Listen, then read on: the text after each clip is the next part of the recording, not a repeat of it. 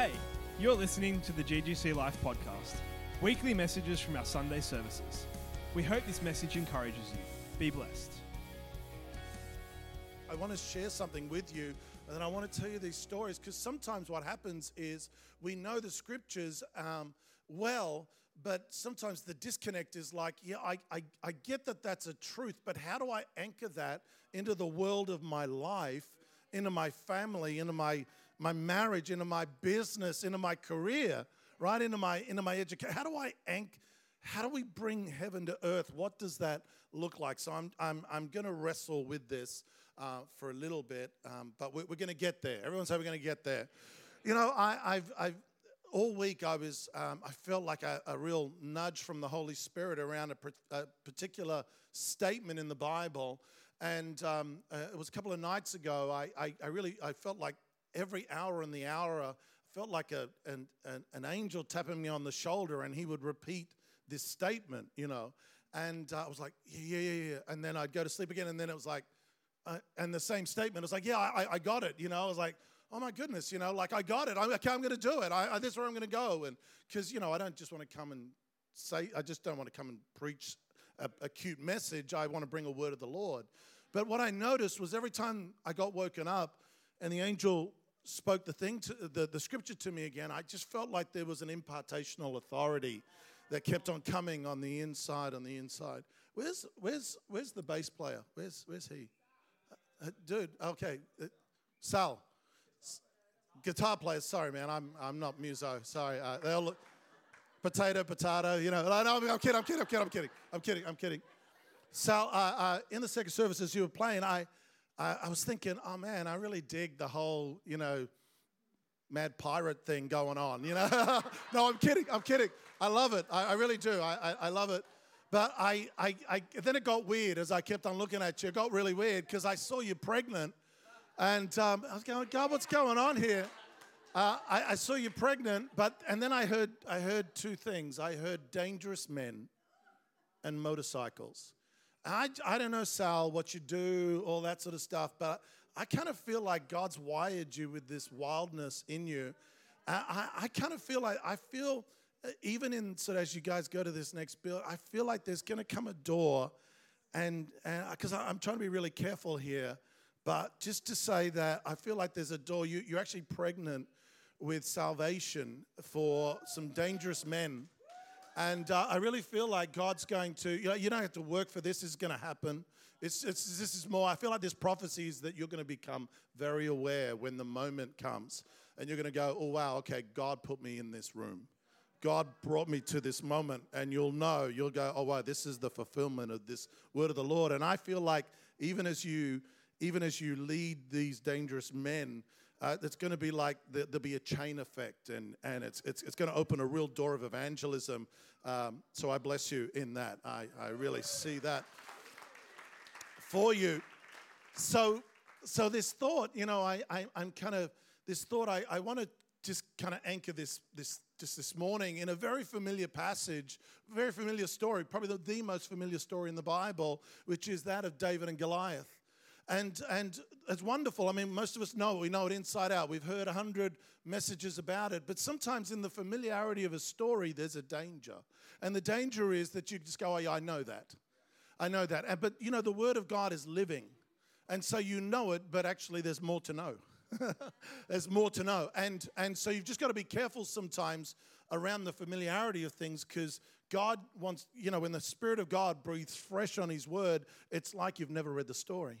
It's like you've, you've never heard the story before. And so we, we, we get to this, this scene, this, this moment where, uh, you, you, know, the deal, right? The army of Israel and the Philistines, and they're all kind of arrayed. And, and, and there's this moment in Israel's life, and it's, it's got to do with this thought of how do we land prophetic promises, prophecies. Like, would you put your hand up if you've ever received a prophecy uh, or a word, or you're carrying a real promise from God that you feel God spoke to you, even just through the word? I mean, it doesn't mean anybody come and said it, but you just, you know, we're all.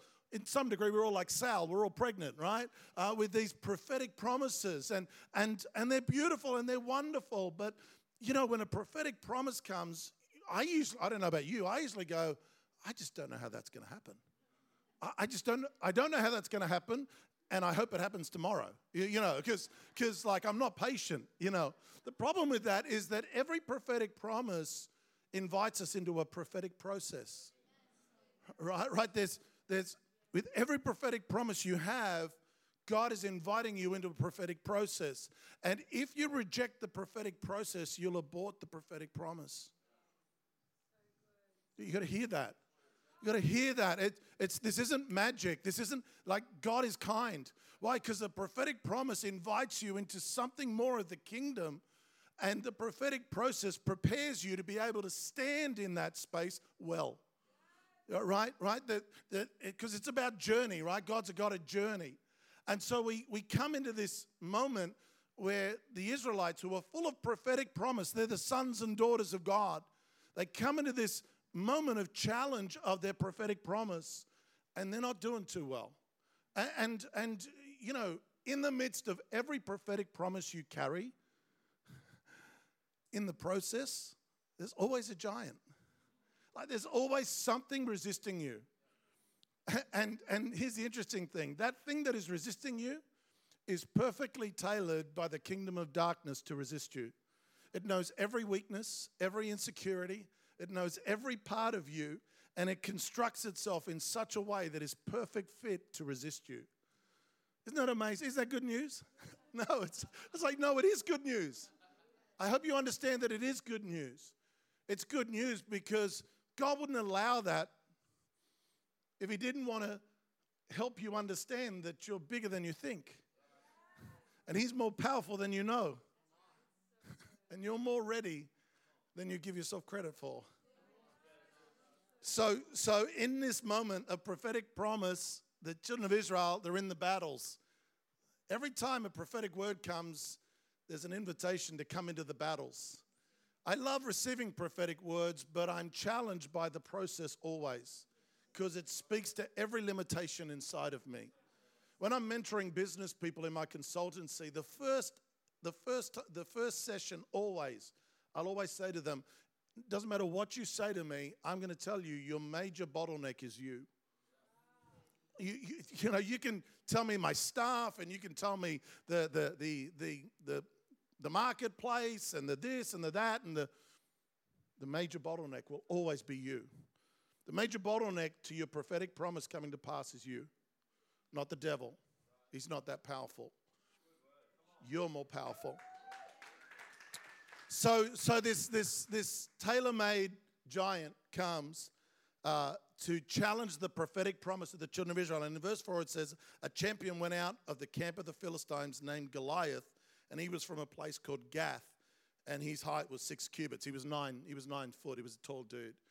And, and it's interesting because the name Goliath, right? The name Goliath means to reveal something. It means an announcer, right? He's an announcer of something.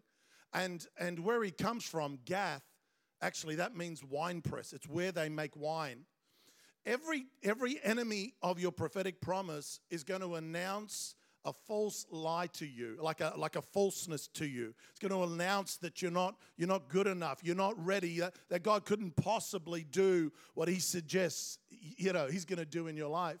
I got this girl, let me give you this testimony. I got this uh, girl, she's a young woman now, and um, she, she, uh, she suffered greatly with uh, dyslexia, right? Dyslexia, and just suffered, and her, her father sent her to some of the he was a rich guy and he sent her to some of these some of the sort of the elite schools for all these intellectuals and she she i mean with dyslexia she just suffered greatly uh, you know feeling really intimidated by it and so what happened was in the class starts crying out to god saying god i, I can't listen like you know with dyslexia i can't hear all the auditory digital stuff and the you know maths and all that and so she said god you got to help me and and what happened was that um, she, she began to create her own language to interpret what the teacher was saying to her.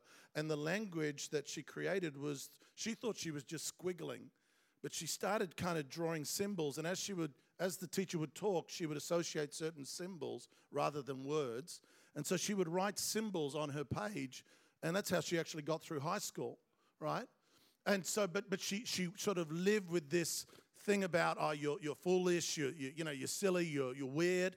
uh, and under this intimidation. I remember I intersected her um, somewhere in her mid 20s, and she began explaining this to me. And what she'd done is kind of, she began to venture out and create these, these, these squiggles and these pictures as an art form.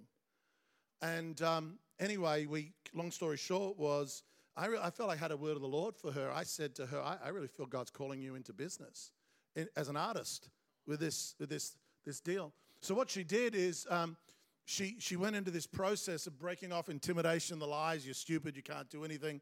And she began to uh, put herself out there with this art form. And then people started to come and, and, and hire her to do like commission works for, for them. And what she would do is they would come and they would tell her a story. And as they were telling her a story, she would, uh, she would script these, these patterns and these symbols and all the rest, and she would get prophetic words for them, which she'd never tell them about, by the way, because most of these people weren't, weren't Christians. And she would write down these words of knowledge. And they would commission her to paint a painting.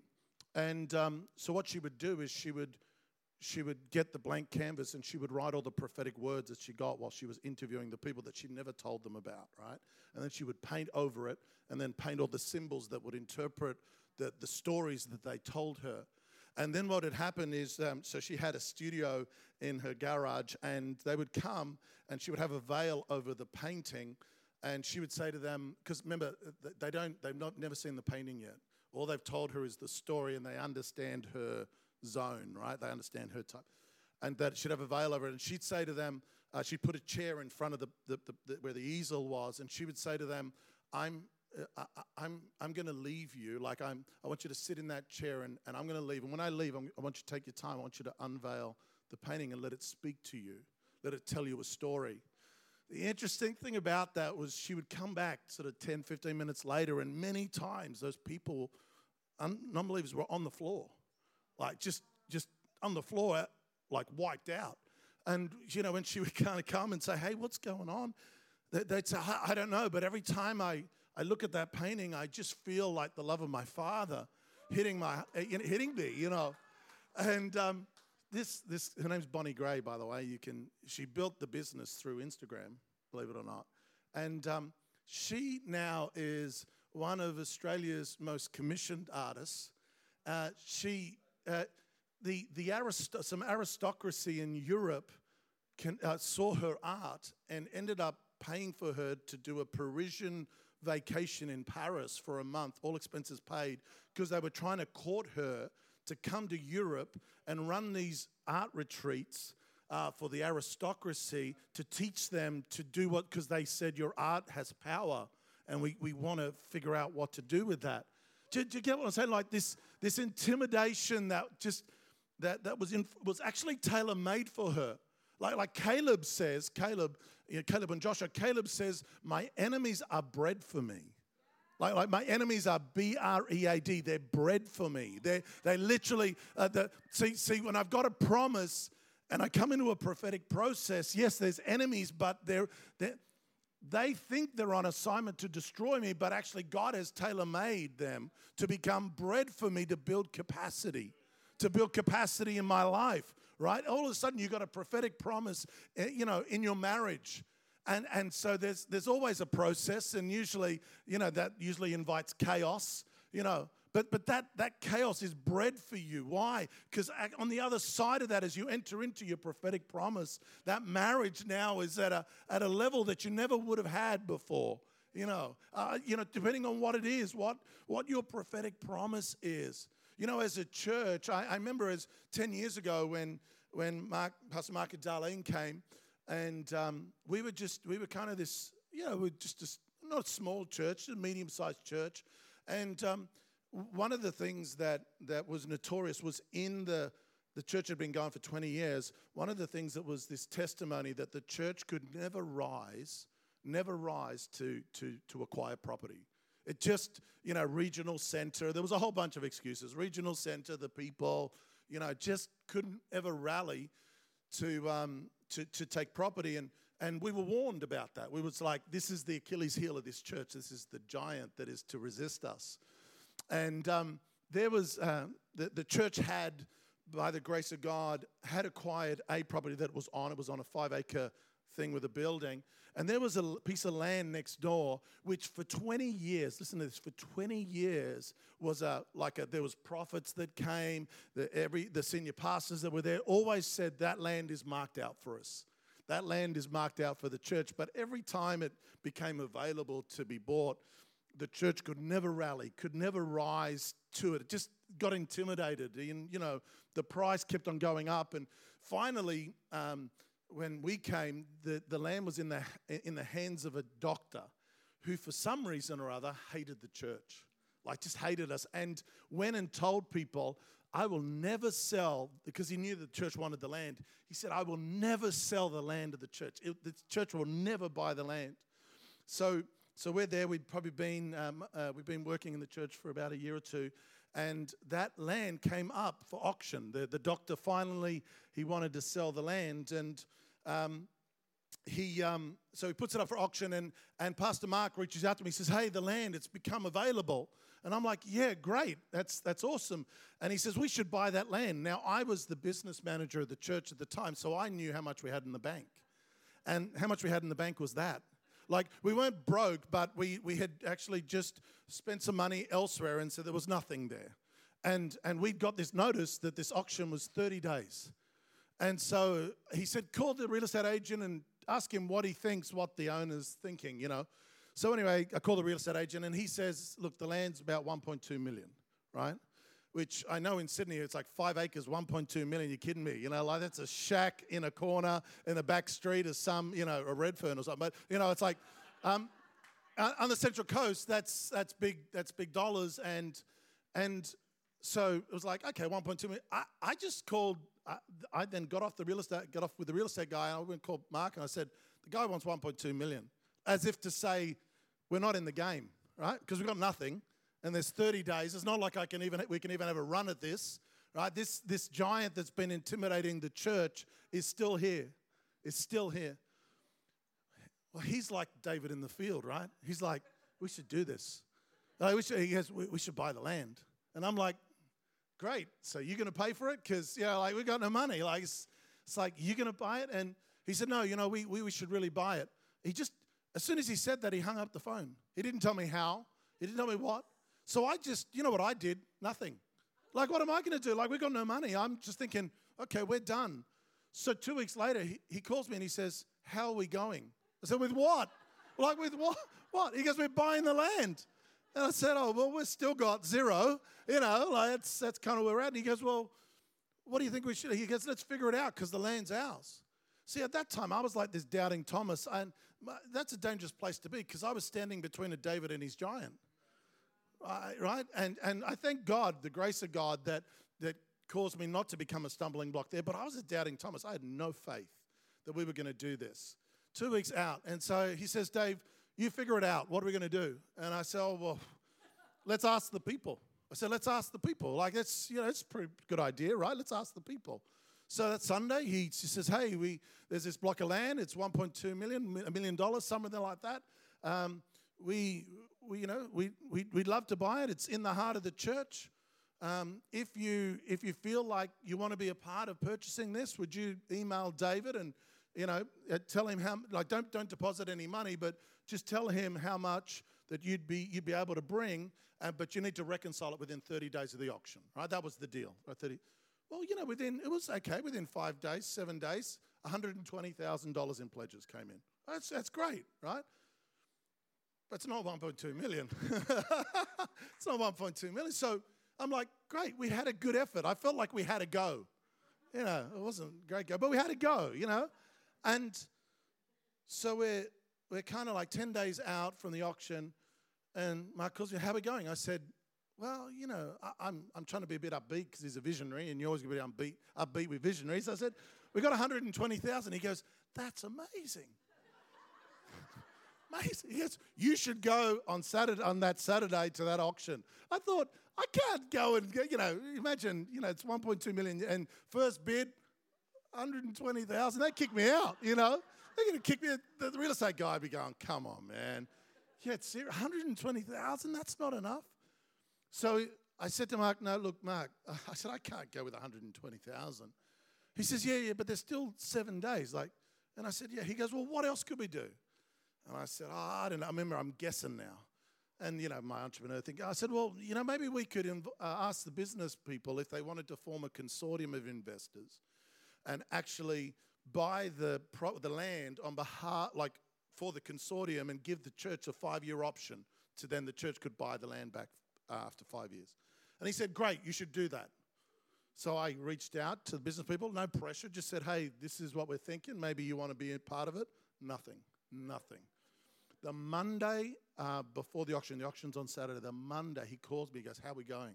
I said, Well, we still got 120,000. He goes, Oh, that's great. You know, that's great. He goes, How about the consortium? I said, No, nothing, nothing there. He says, Oh, man, we're going to buy that land on Saturday. I'm thinking, Yeah, we're going to buy the land, you know.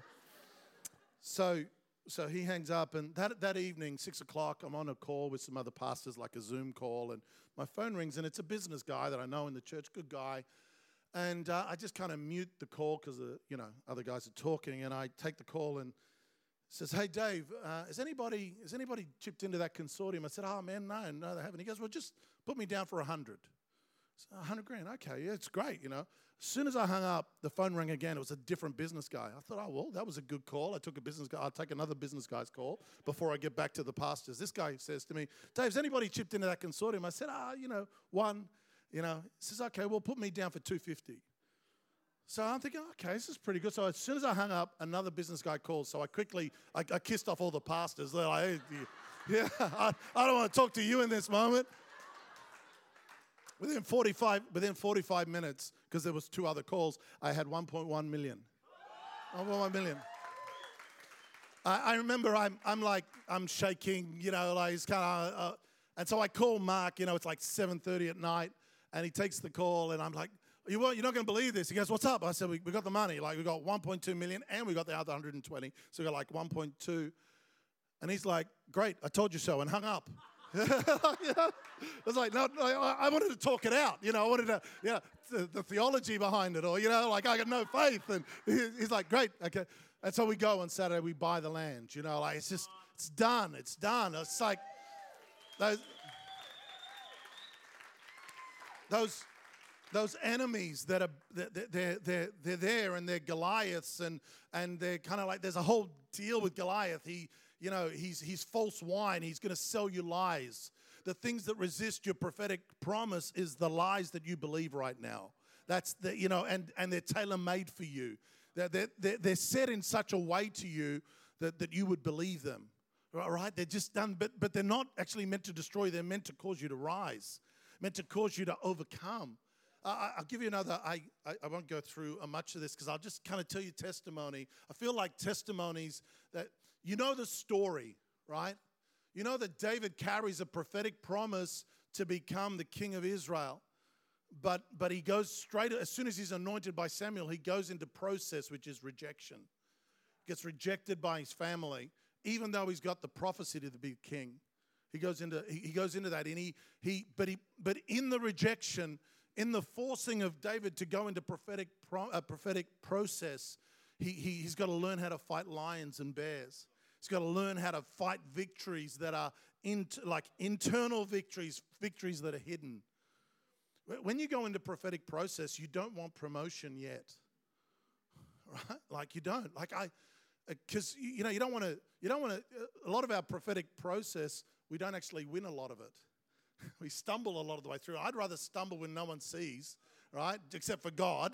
You know, it's just it's embarrassing. It's like you know being a fighter and for nine rounds you're getting the the life punched out of you. You know, like you know you're going to have the knockout punch in the tenth round or something because you know it's your destiny. But like you're pretty ugly for nine rounds. You know, like you're getting whipped. And so David's getting flogged in the secret place, but but but he's getting capacity built inside of him.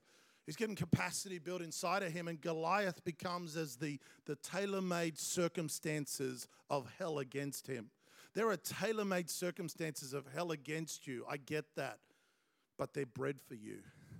They're, they're moments of opportunities for you to overcome, for you to come into strength. Not only as individuals, but as a church. Like there's, there's a destiny here. You know, There's a there's a territorial. I've said to Lee before. There's a territorial anointing upon this church. So so there's gonna be that resistance, but the resistance is just to build capacity in you.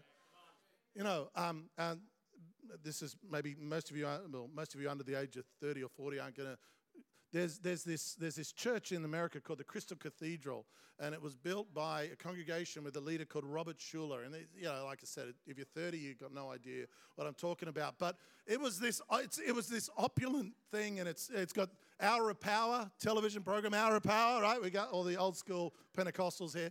And um, once it was built, it, it, was really opulent. And I remember a, uh, a newspaper reporter spoke to the senior minister and he said, Pastor Schuller, do you think God needed you to build him a church made out of crystal? Because it was, it was very expensive.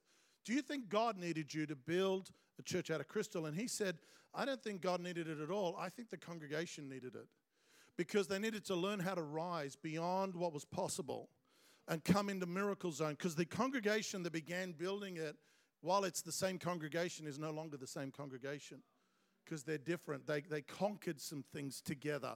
They're, they're, so all of a sudden, God was expanding them through the challenge. I got this guy that I mentor, I coach in one of my consultancy companies in Europe. And um, think about this guy. He's a business guy. He's not a pastor. He's a business guy. He owns an agricultural company, but he is uh, he's got a destiny to be a nation transformer in his in his nation.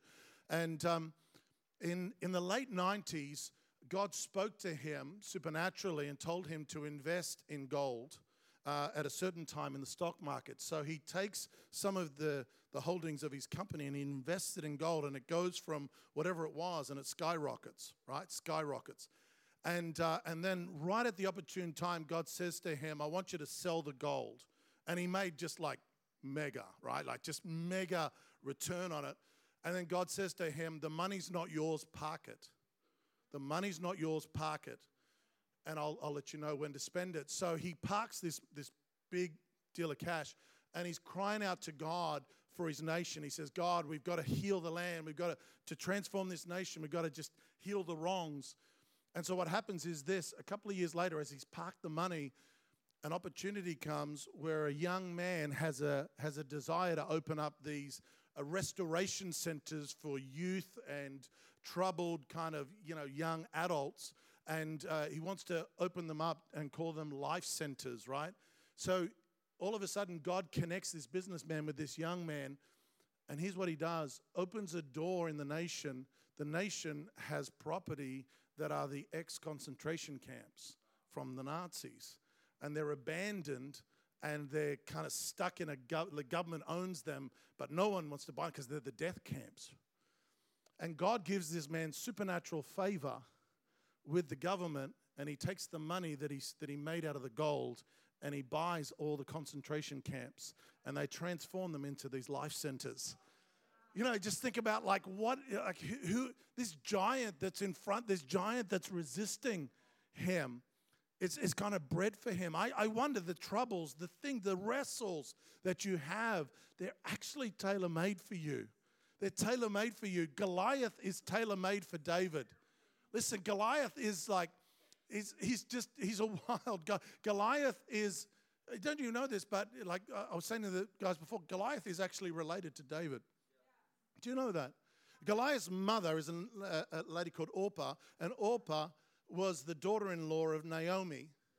Naomi had two daughters in law, Orpah and Ruth. And Orpah went with Naomi and Ruth as they were leaving, and Orpah turned back, but Ruth stayed with Naomi. Ruth is the great grandmother of David. And so Orpah is the mother of Goliath. So it's like it's a family deal, right? It's a family battle on the, on the thing that uh, Goliath is everything that David is not. He's big, he's strong, he's brash, he's, he's a, you know, he's a soldier, he's a professional. David's got warrior built inside of him because he's in prophetic process. You know, I think a lot of the time what happens in churches, we hear prophetic pronouncements and we go, great, you know, we but, but we almost have a magical thinking saying God is going to do that somehow. Um, and, he, and, and he, God is, but he's going to do it with you. You know that in, in Deuteronomy it says, You shall remember the Lord your God, for it is he who gives you the power to get the wealth, so that he may establish his covenant. Do you know that word power is actually a root word which means capacity? And it's not capacity in the sense of, it's not capacity in the sense of God's just going to do supernatural things uh, outside of you. It's capacity to that God can do supernatural things through you. Did you hear that? You've got to link that. Otherwise, you'll you'll have this you'll have this magical notion of how things happen in the kingdom. Is, is it all God? Yeah, it is, but it's not. Like it's through a people. God, so, so there's a Greek palace in Leichhardt that someone needs to buy. God wants it for the kingdom. Can he drop pennies from heaven? Maybe, but it's not how he's going to do it. He's going to do it through a body of people that have capacity, that have been given strength, that are in, have the prophetic promise, but now we're in a prophetic process. They're in a prophetic process. Like, like you just, you go, how is this going to be done? Well, I'm a practical guy. How, how, do, how do we go after that? Well, God's going to build capacity inside of you. Right now, this is your moment. This is that, that giant that comes through. You know, here's the testimony that I, I didn't share in the first service. So, so that was like this acquiring of this land. You know, last year in the middle of COVID, um, Pastor Mark calls me again, and uh, I'm, I'm wiser now. You know, I'm wiser. And he calls me and he says, Hey, I, I need, we need to go and look at a building that's become available. Um, it's in this place in the peninsula. And I said, Oh, okay. He says, It's Thursday morning. Meet me there. And he said, No one knows, just you and I. We're going to go. And I, I remember, I know this situation because I know that we've got, we don't have zero in the bank this time. We've got a little bit of cash, but it's about a hundred grand. And I know if we're going to go look at a building, you know, you're not going to get much change out of anything million, north of a million plus, right? So we're supposed to go Thursday morning. Mark and I just meet this real estate guy. On the Wednesday night, the young guy that now takes care of the finances for the church, he texts me at 10 o'clock. Right? Never texts me at 10 o'clock. You know, I'm a, I, like I got a rule. Don't call me, you know, kind of after hours unless you're on fire or something else is on fire. You know, like then I'll come. But uh, if you stubbed your toe, wait till the morning. You know, like sort of. So he texts me at 10 o'clock. He says, Hey, Dave, you up? And I'm like, Yeah, yeah, what's up? He says, I think there's a problem with the bank account. I'm thinking, Oh, no. You know, I'm thinking maybe we've been hacked. Maybe something's gone on. And I said, What's the problem? And he sends me a picture. And I open the picture, and it's a deposit. It's a single deposit that got made on that Wednesday uh, earlier during the day, and it's a million dollars. It's a million dollars. And he texts me and he goes, Do you think a bank teller made a mistake and it was supposed to be like 10 grand and she hits some error? And I said, Well, whatever, don't call the bank. Like, you know, we'll take the money, you know. So I, I remember going to sleep thinking, God, you you just dropped a million dollars out and it was anonymous, no no name, nothing. It was like the people wanted to. We found it like in the end because we called the bank after a couple of days when it was legit, and and and the bank said, uh, yeah, there, a, couple came in, but they wanted to be anonymous. So the bank tellers are talking about it, you know, wanted to be anonymous to drop a million dollars into a church's bank account. And um, I remember that next morning as we turn up to the, I, I rock up to this building that we're going to looking to buy, and Mark, I could see he's a bit taken back, and he's like, "Dude, did you hear what happened yesterday?" I said, "Yeah, I, I know." He goes, "This is our building, right?" I said, "Yeah, yeah, it is." He goes, "Don't tell the real estate guy. Don't don't tell him anything." I said, "No, no, we won't." And so we, we I, I knew we were going to have that building. So we go, the, the, the, the end of that story is we go to the auction. We got a million dollars cash, right? So I'm like, oh man, I'm confident. The problem is they tell us that who we're bidding against is a Lebanese family who have just sold a chain of dog, a childcare centers, massive chain, and they got a hundred million cash. We got a million, they got a hundred million cash, and they want the property because they want to destroy the church and build some some units on it. And um, so I'm thinking, oh man, I, I said, God, I thought, I thought we were here. I mean, a million dollars, the building's got to be ours. But now we've got to fight these other guys with a hundred million. They got deep pockets. I, I just, you know, but I remember we're, we're in the auction. It goes, uh, starts, you know, one million. We, we cap out at 1.5. Like that's going to be our limit. So we're at 1.4, and I'm thinking, oh man, this is this is this is bad. And all of a sudden, the other group, the Lebanese group, uh, family group, they say to the guy, stop the auction. So he stops the auction, you know. We're at 1.4 million, we, we hold the 1.4. And he said, and they said, um, we want to know who, because they don't know who we are. I said, who is this group? And the real estate guy goes, oh, they're a church. They're a church. And he says, um, we're out. Give them, give them the building. Says, we're out. Give them the building. And um, so we go over to shake his hand, you know, like, thanks, you know. This. And he was like, no, no. He said, I'm a Maronite Catholic. And he said, had I have known that you were a church, he said, I wouldn't have bid. I said, someone should have told him that at a million dollars, you know. You know, Someone should have told the guy at a million dollars. The, the giant got bigger, but we were bigger. I was thinking as I was watching the video and I was watching Leo in his lounge room with the 80s jacket, you know. I was thinking, man, Leo was taking on giants. Giants are just bigger now, but it's the same. You know, like, You've been listening to the GGC Life podcast. We hope this message has but this is encouraged you. for more, please visit our website, bread for you. GGC Life, Brother, you got to hear that. It's or email us, ggclife at you need to go ggclife.com. From our house to yours, need to do be blessed. Do your part. We have bought buildings and lands with most people chipping in at five to ten thousand dollars. Serious. No one, no one had, to, no one had to, no one went to the bank and borrowed money. Mark won't allow that. If you're going to get yourself in debt to give, Mark says no. We don't take your money. We will not allow it. It's capacity. We believe God has built capacity of faith, of just, you know, I, I, I believe this can be imparted. This, this, this thought of we're in prophetic process. We can, we can do this. Would you stand with me this morning? I, I want to just, just, just speak this kind of like an impartation of your life. You, you, you are pregnant with prophetic promise. It's deep in you. It's, it's, it, you're stewarding it. You've got the rocks in your pocket. Intimacy, worship, unity, faith. Like it's here. I can feel. I, I can. I can feel the stones in the spirit in your pocket. They're ready. They're, they're, they're ready here. Ready for hearts surrendered. That's a stone. God's not asking you to do more than your capacity, but to do your capacity so that He can put His super on your natural. Father, right now, in Jesus' name, we thank you. We're in this moment, in this moment with uh, God. We're, we're, we're looking at you. We're looking at the kingdom. We're, we're, we're, looking at the future.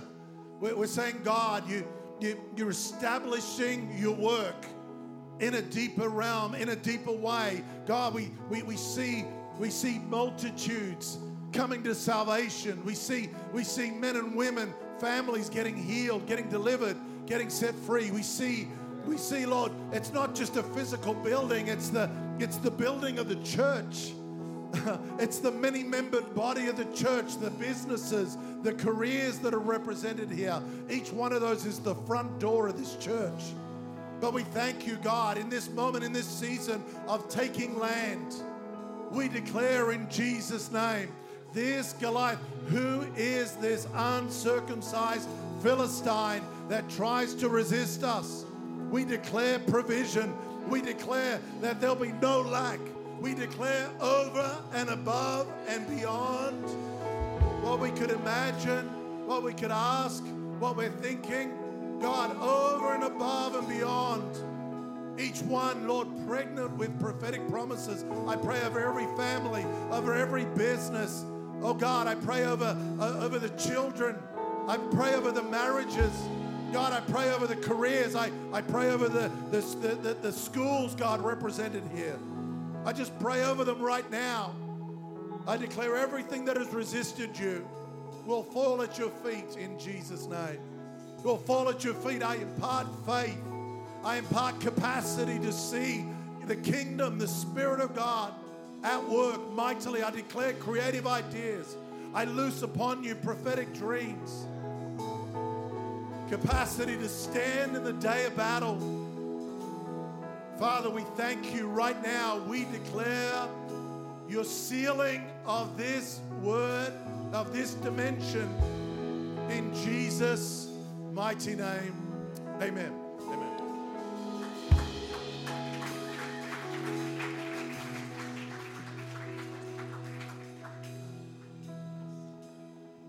Thanks, David. Awesome.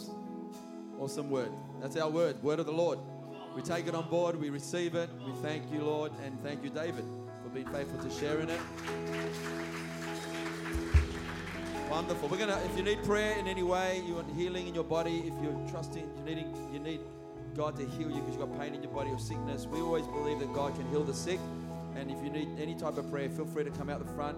We're going to worship King Jesus.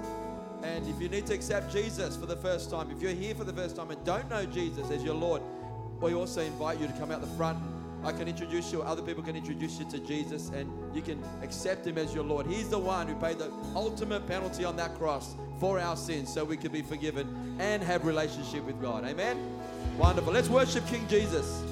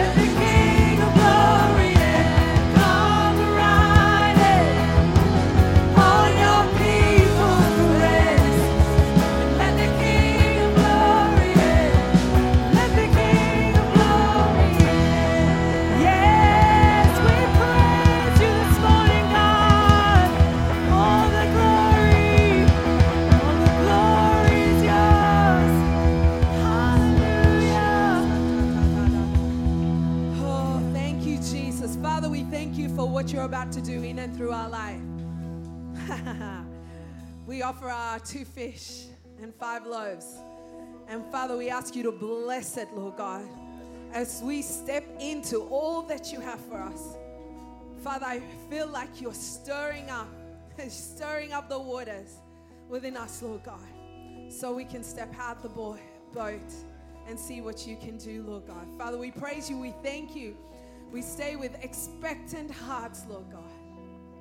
Father, we say with expectant hearts. Father, you said if we have faith as small as a mustard seed, that you would do more than we can ask, think, or imagine because we serve a supernatural God.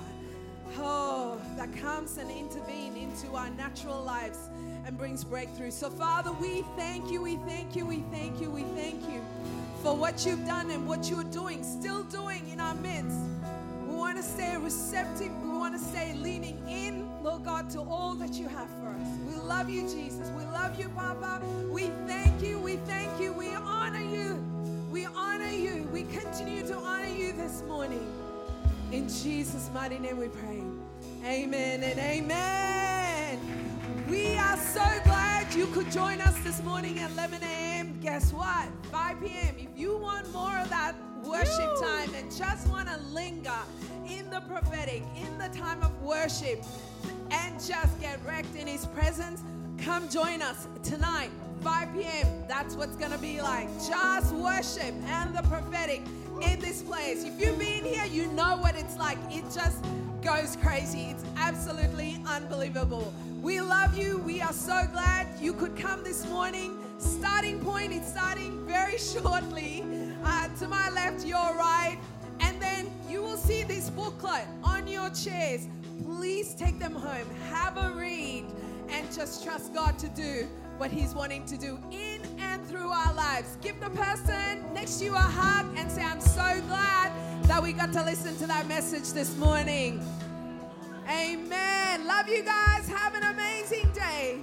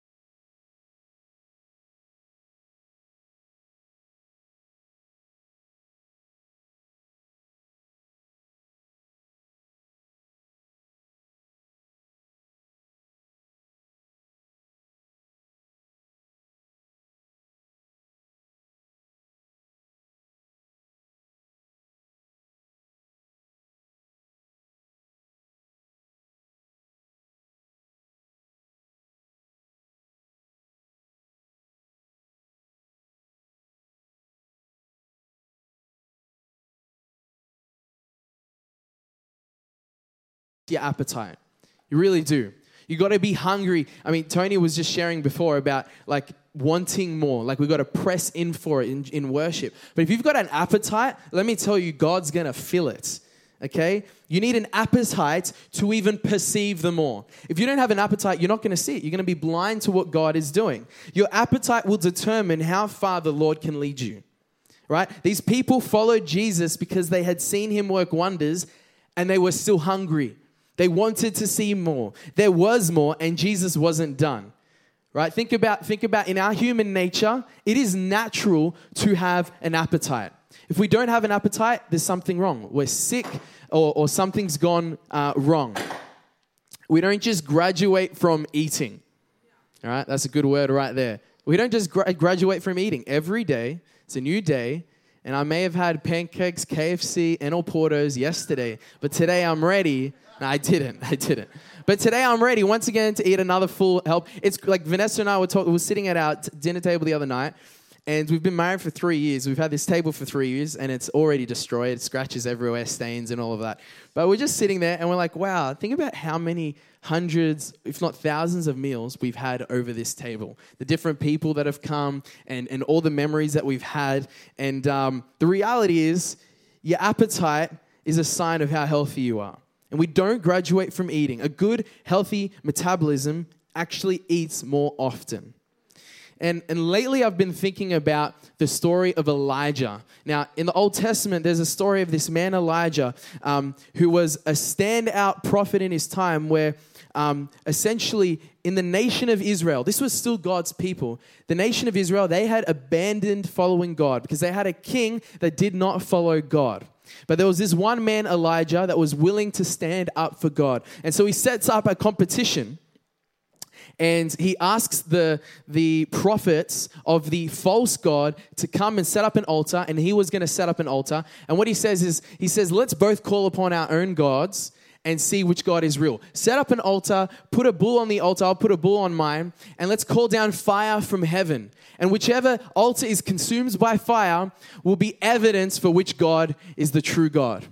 And so he gives them time and they start, you know what, this is really cool as well. They start they start praying and um, you know, singing and chanting for fire to come down, and nothing happens. And so Elijah starts to throw sarcastic comments their way.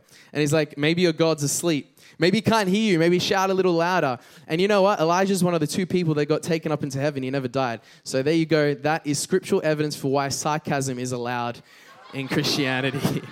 but so Elijah's Elijah's there. He's being sarcastic. He's got a bit of a tude, and um, he's he's he's making fun of them. And then what he does, he goes to his altar, and you know what?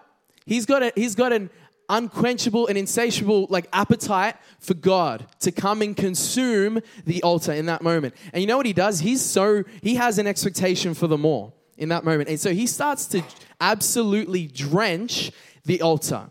You know, he's, he's not just hoping that maybe this altar will catch fire by some, you know, natural phenomenon and there'll be a spark somewhere or the heat or whatever. He tries to make it as impossible as, as possible. And it actually says in scripture that this was this was no trick, right? Because he starts to build the altar in front of them, so everyone can see him building the altar. He sets up the altar in front of them because it says he's restoring the altar of the Lord. So there was no like trickery. It was in front of everyone. And then what he does is he starts pouring water on the altar to make it even harder for God to consume the altar. It's like if if this happens, it has to be God.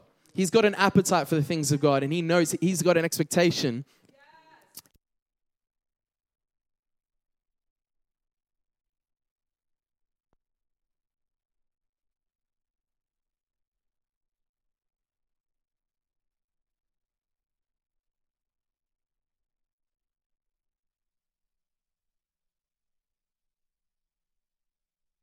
says they killed the false prophets, there was a radical transformation in that nation. A radical transformation in that nation.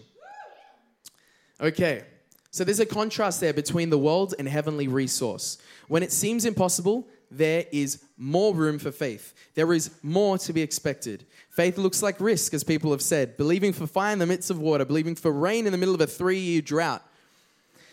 What we have faith for, we will get. There is more. Everybody say, There is more. Turn to your neighbor and say, Increase your faith, brother or sister. It's, it's time to believe for more. You need to have an appetite for the more to go after the more. Romans 8:28 we know this that in all things God works for the good of those who love him who have been called according to his purpose. I have a confident expectation of the goodness of God in my life, even in pain, even in hardships, even in disappointments. Because when something's going on, I know that God is working it together for my good. I've got an appetite to see the more. There is more at play. What I'm experiencing right now, it, it's not the full picture. We need to take those surface level reality uh, uh, specs off and see what's happening, the deeper things that are happening, the deeper narrative. Okay, let's continue reading. Verse 5 of John 6. All right, when Jesus looked up and saw a great crowd coming to him, he said to Philip, Where shall we buy bread for these people to eat? Now he asked this only to test him, for he already had in mind what he was going to do. And Philip answered him, It would take more than half a year's wages to buy enough bread for each one to have a bite. Now this is this is usually like my attitude. This Philip guy is a, a glass half empty sort of guy. He's aware of the lack. Okay, he's like, Are you serious, Jesus? We would need like over half a year's wages just to feed this many people. This isn't going to work. Another of the disciples, Andrew, Simon Peter's brother, spoke up. Here is a boy, maybe this is you. Here is a boy with five small barley loaves and two small fish. But how far will they go among so many?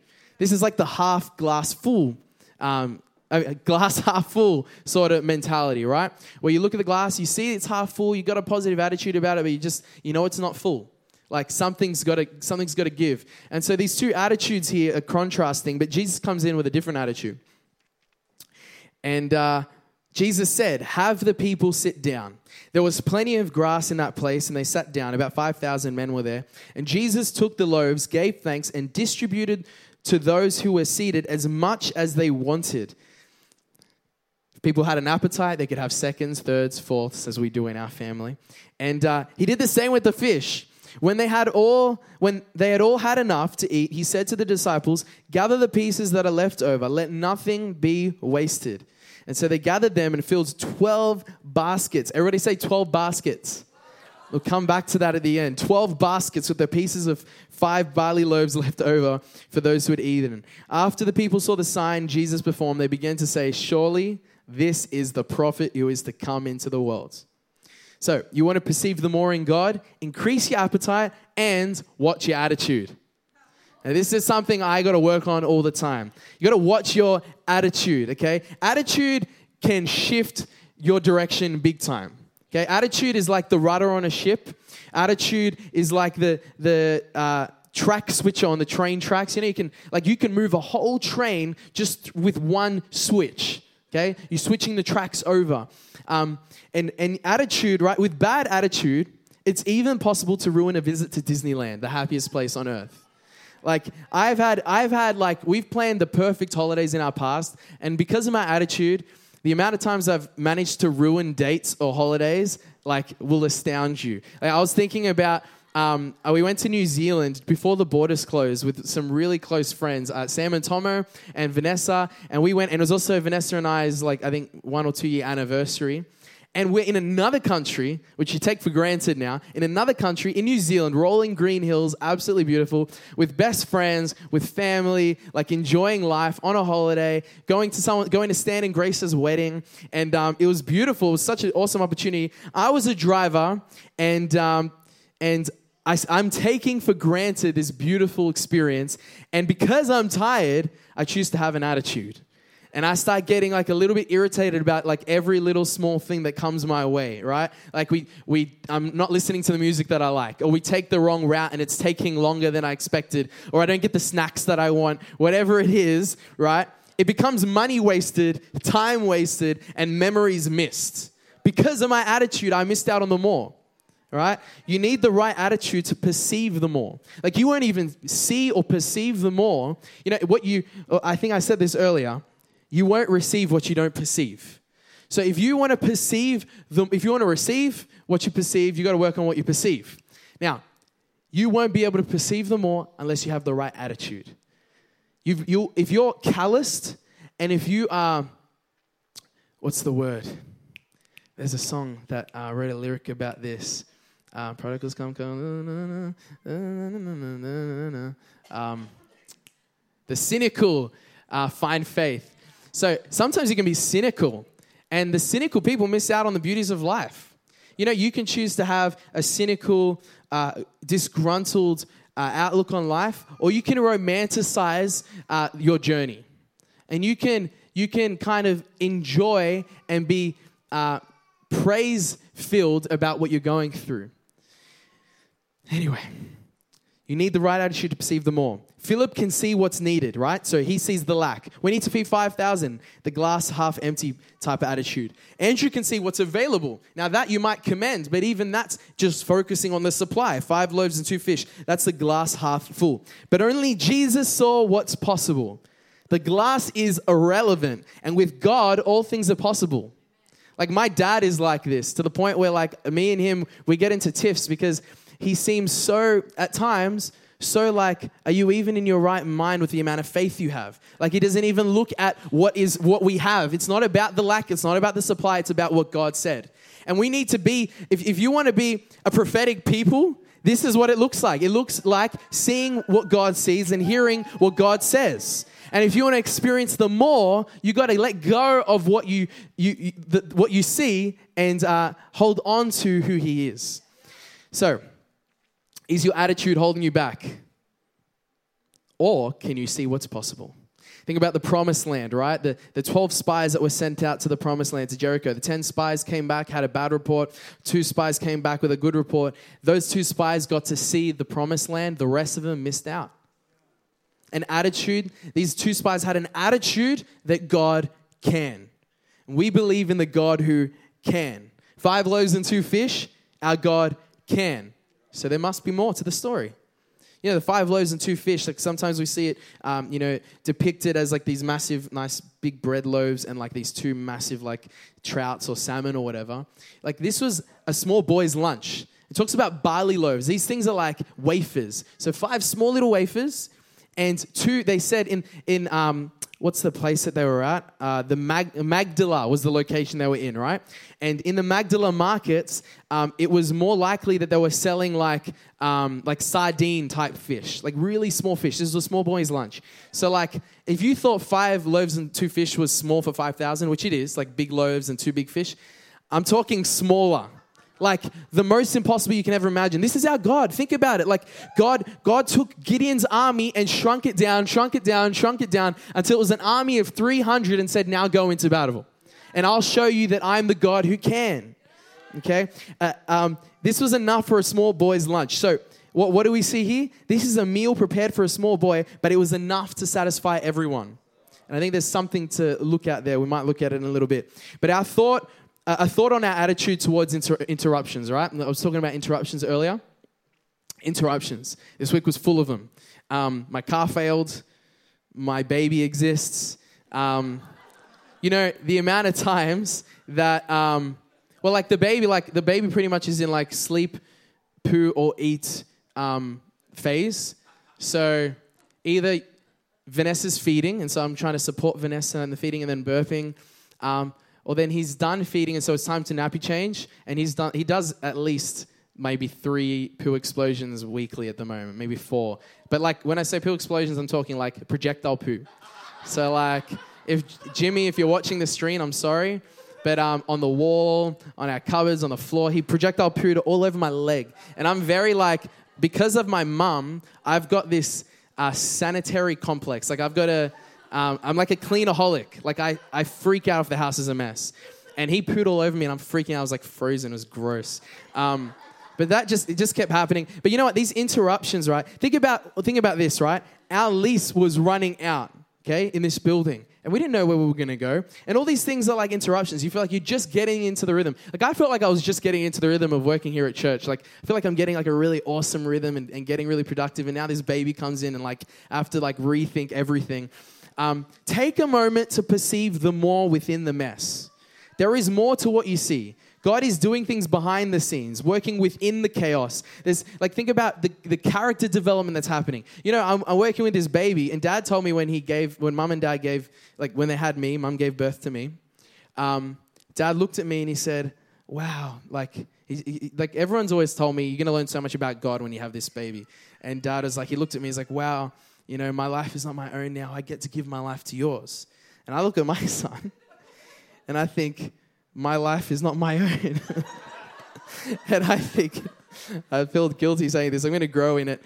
But I'm just thinking, like, um, this is crazy, essentially, right? It's like, I'm, this is what I've learned. I told Vanessa this. I've realized just how much pride I really have. There's a lot of character development going on right now. Like, I thought I was like a, a humble guy and I love serving people and I love people and all that sort of stuff. But honestly, this kid, right, constant interruptions. We're feeding Elias and we time it so we can have some dinner together. And there was one time, for example, I think we've done this a couple times. But we did we did like a Menulog or an Uber Eats. And we ordered some food, and we've timed it so he's he's going to be asleep, and we can watch a movie or we can spend time together. And he wakes up as the food is being delivered, and so you should see me like I don't look like a Christian when this happens.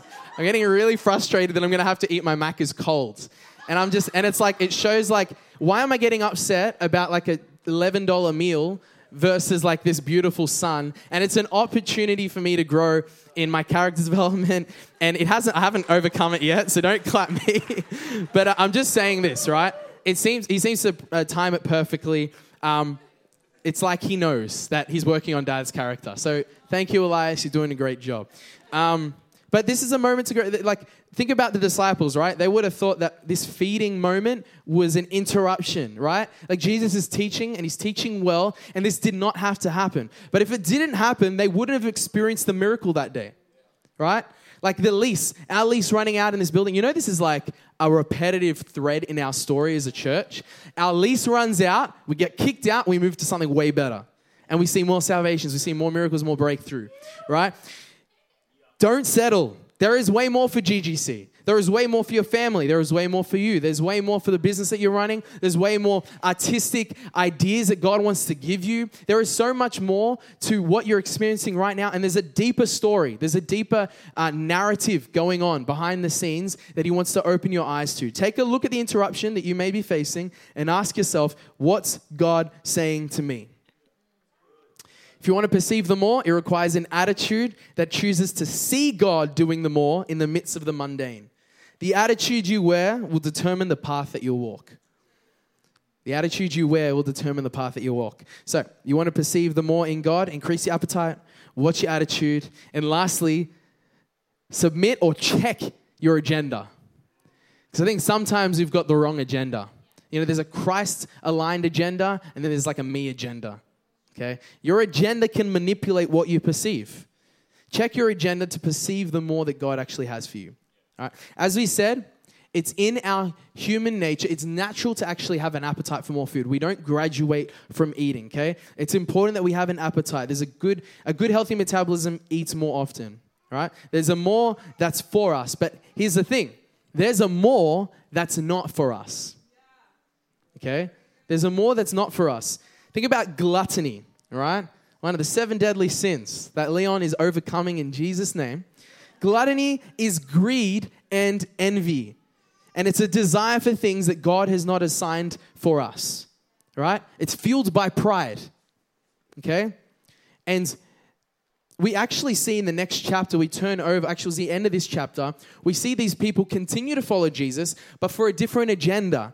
They think, if Jesus can multiply bread, we'll never have to work again. This guy can feed us for the rest of our lives. This is this truly is heaven on earth. No more work. But that wasn't the point of what Jesus was doing. He was trying to open up their eyes to the fact that yes, the kingdom of God is at hand. But what does that look like? It means living a heaven on earth lifestyle. It means loving. It means laying down your life. It means freely giving, right? And so, but they had an agenda that wasn't Christ aligned, but self aligned. Okay? The downfall I think there's something else to look at here, right? The downfall in overlooking or possibly overlooking the child's food, okay? There's something to learn here. Um, what was purpose to feed a child fed them all. And I think there's a deeper word to uncover here. In Matthew chapter 18, right? And this speaks to agenda. We see a connection. Matthew chapter 18, the disciples came to Jesus and they asked him, Who then is the greatest in the kingdom of heaven? And he called a little child to him and placed the child among them on his lap. And he said, Truly I tell you, unless you change and become like little children, you will never enter the kingdom of heaven. What's he saying? Well, here it is. Therefore, whoever takes the lowly position of this child is the greatest in the kingdom of heaven. And whoever welcomes one such child in my name welcomes me. What's Matthew 18 saying? Unless you become like a child, you never inherit the kingdom. Unless you're not looking for status, or unless you become the lowest. You know, in Jewish tradition, the elders had the highest ranking and the children had the lowest ranking. It's like they weren't important. They weren't important. They were shushed out of the meetings, right? And um, after they began arguing about who will be the greatest in the kingdom of heaven, Jesus was imploring them to become like children. Whoever takes the position of a child is the greatest. Think about the children's table. Who here remembers being stuck on the children's table before the adult table? You started on the children's table. You didn't get to graduate to the adult table until you stopped uh, talking nonsense and being an annoying little child, right? You, you're kind of pushed off to the child's table essentially what Jesus is saying is stop trying to seek the head of the table, sit down at the children's table. You know, if you've got an agenda that isn't about elevating yourself, you're going to see the more of God. If you don't have a prideful agenda, if you've got a, a, a, an agenda that aligns with humility, aligns with seeing the kingdom of God advance, let, let me tell you this, right? You got to ask yourself what your agenda is. Your more is found in Him, belonging to Him, desiring Him, hearing Him, okay? And pride is the biggest hindrance to receiving the more of God, okay? And He has called us to advance the kingdom. So here's the question Is your agenda to see more of your kingdom or more of His kingdom? Because that'll determine what sort of more you get. Remember, there's a more that's for you and there's a more that's not for you. There's a more that's healthy and there's a more that's gluttonous. And God is calling us to, to, to contend for the more, but make sure your agenda is Christ aligned. His agenda. Watch how you pray, watch how you worship, watch what you confess and dream and believe for. And then, when aligned with His agenda, everybody say His agenda. When aligned with His agenda, watch Him lead you into the more. Remember, God opposes the proud, but He gives grace to the humble. If you're looking for grace to do, to be, and to see more, come to Him in humility. Come to Him and say, Look, I can't feed the 5,000, but I know you can. I've only got five loaves and two fish, but I know you've got more. If you're a generous, Christ aligned, you'll perceive the more that He has for you. The disciples had the humility to bring forth the boys' lunch, and they got a miracle. So increase your appetite watch your attitude, and check your agenda to perceive and access the more God is calling you today, calling you to today. Think about like there are there are more miracles. If you're waiting for, on God for a miracle, the miracles are there. They're waiting. There's more provision. There are more business opportunities and artistic direction and vision for the future. And as a church, I believe there's more ground to take.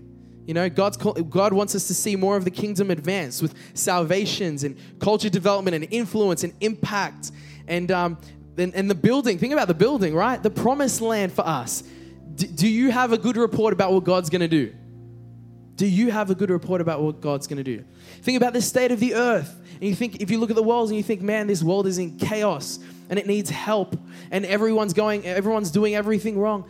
God has called you to make a difference. Perceive what He wants to do, contend for the more.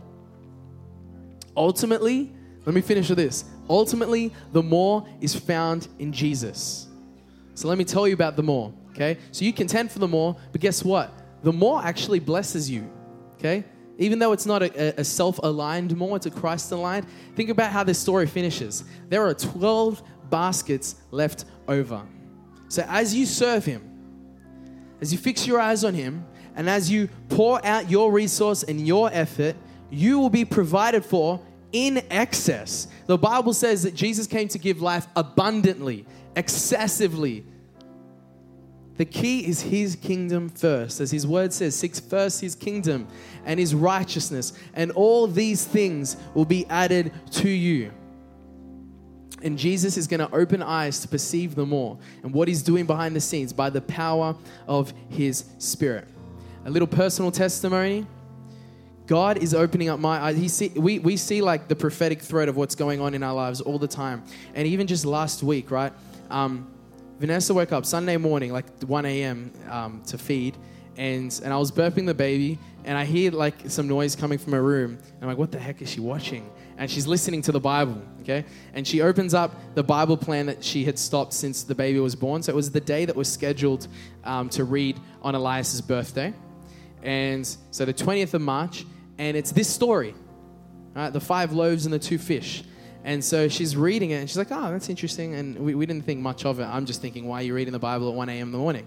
And then we come to church and dad starts talking, he, he referenced the five loaves and the two fish again. And he's talking about we got to come and, and for this building, this, this, this mission that we have, we, we want to take this ground, we got to give what we can to uh, continue this generational legacy, to prepare a place for our children. And then CJ comes up and shares the same word with the same scripture.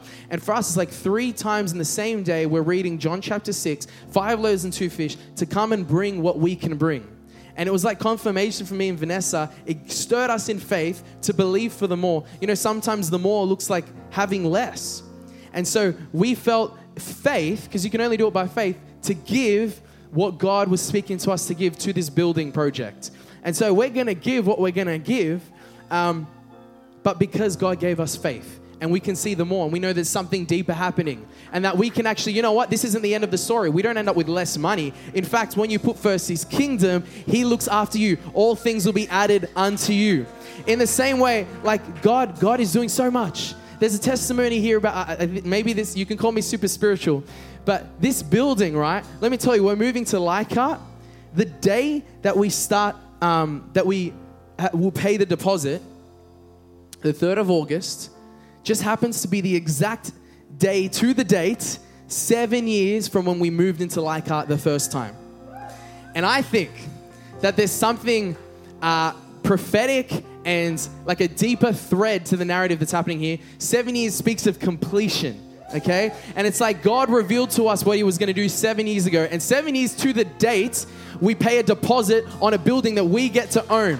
And let me tell you, let me go a little bit deeper. And again, you might think this is super spiritual, but okay, 30 years, right? This church has been around for 30 years, okay? We're moving to this building. We've been contending for a, a building for a long time. 30 years, like Dad said, that uh, people have prophesied that something was going to happen in our 30th year. Now, we're going to be here, and you know what? For three years, we're going to be paying off this building. We're going to be raising money. And on the fourth year, God willing, we will own the building. And can I tell you something about the fourth year? Jesus started his ministry at 30 years old. He finished his ministry. At 33 years old, he died, resurrected, and he left it to us. So, on the fourth year, the first year of the early church, revival broke out, and the Spirit of God breathed into his people. And I think there's something about the completion, the seven days of rest, there's something prophetic going on. And you know what? If you can sense what God is doing by faith, you will believe and you will align yourself with the, the God agenda the Christ aligned agenda. And you know what? This first year of us owning our building in our whole history is going to far outpace and outweigh everything we've seen God do for 33 years. It's going to be like God, Jesus said this. He said, You've seen what I do, but greater works shall you do also. And it's like the 33 years have been incredible, but let me tell you, what we've yet to see is gonna blow your mind. So, in the meantime, let's finish with this. Psalm chapter 100, verse 4. The Bible says, We enter his gates with thanksgiving and his courts with praise. So, the biggest thing here have an appetite, have the right attitude, and um, have the correct agenda. And if you can be thankful in all of that, you'll see them all happen.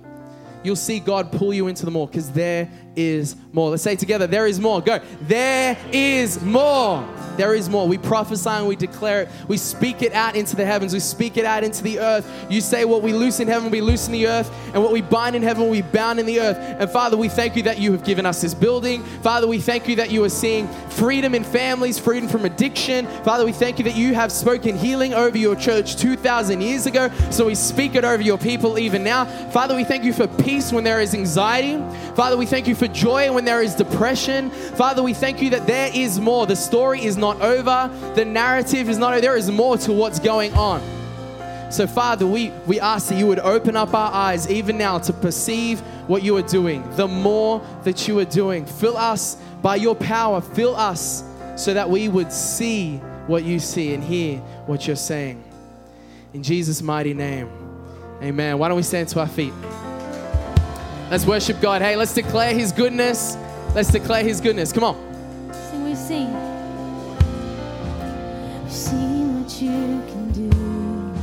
Oh, God of wonders. Power has no end. The things you've done. The things you've done before.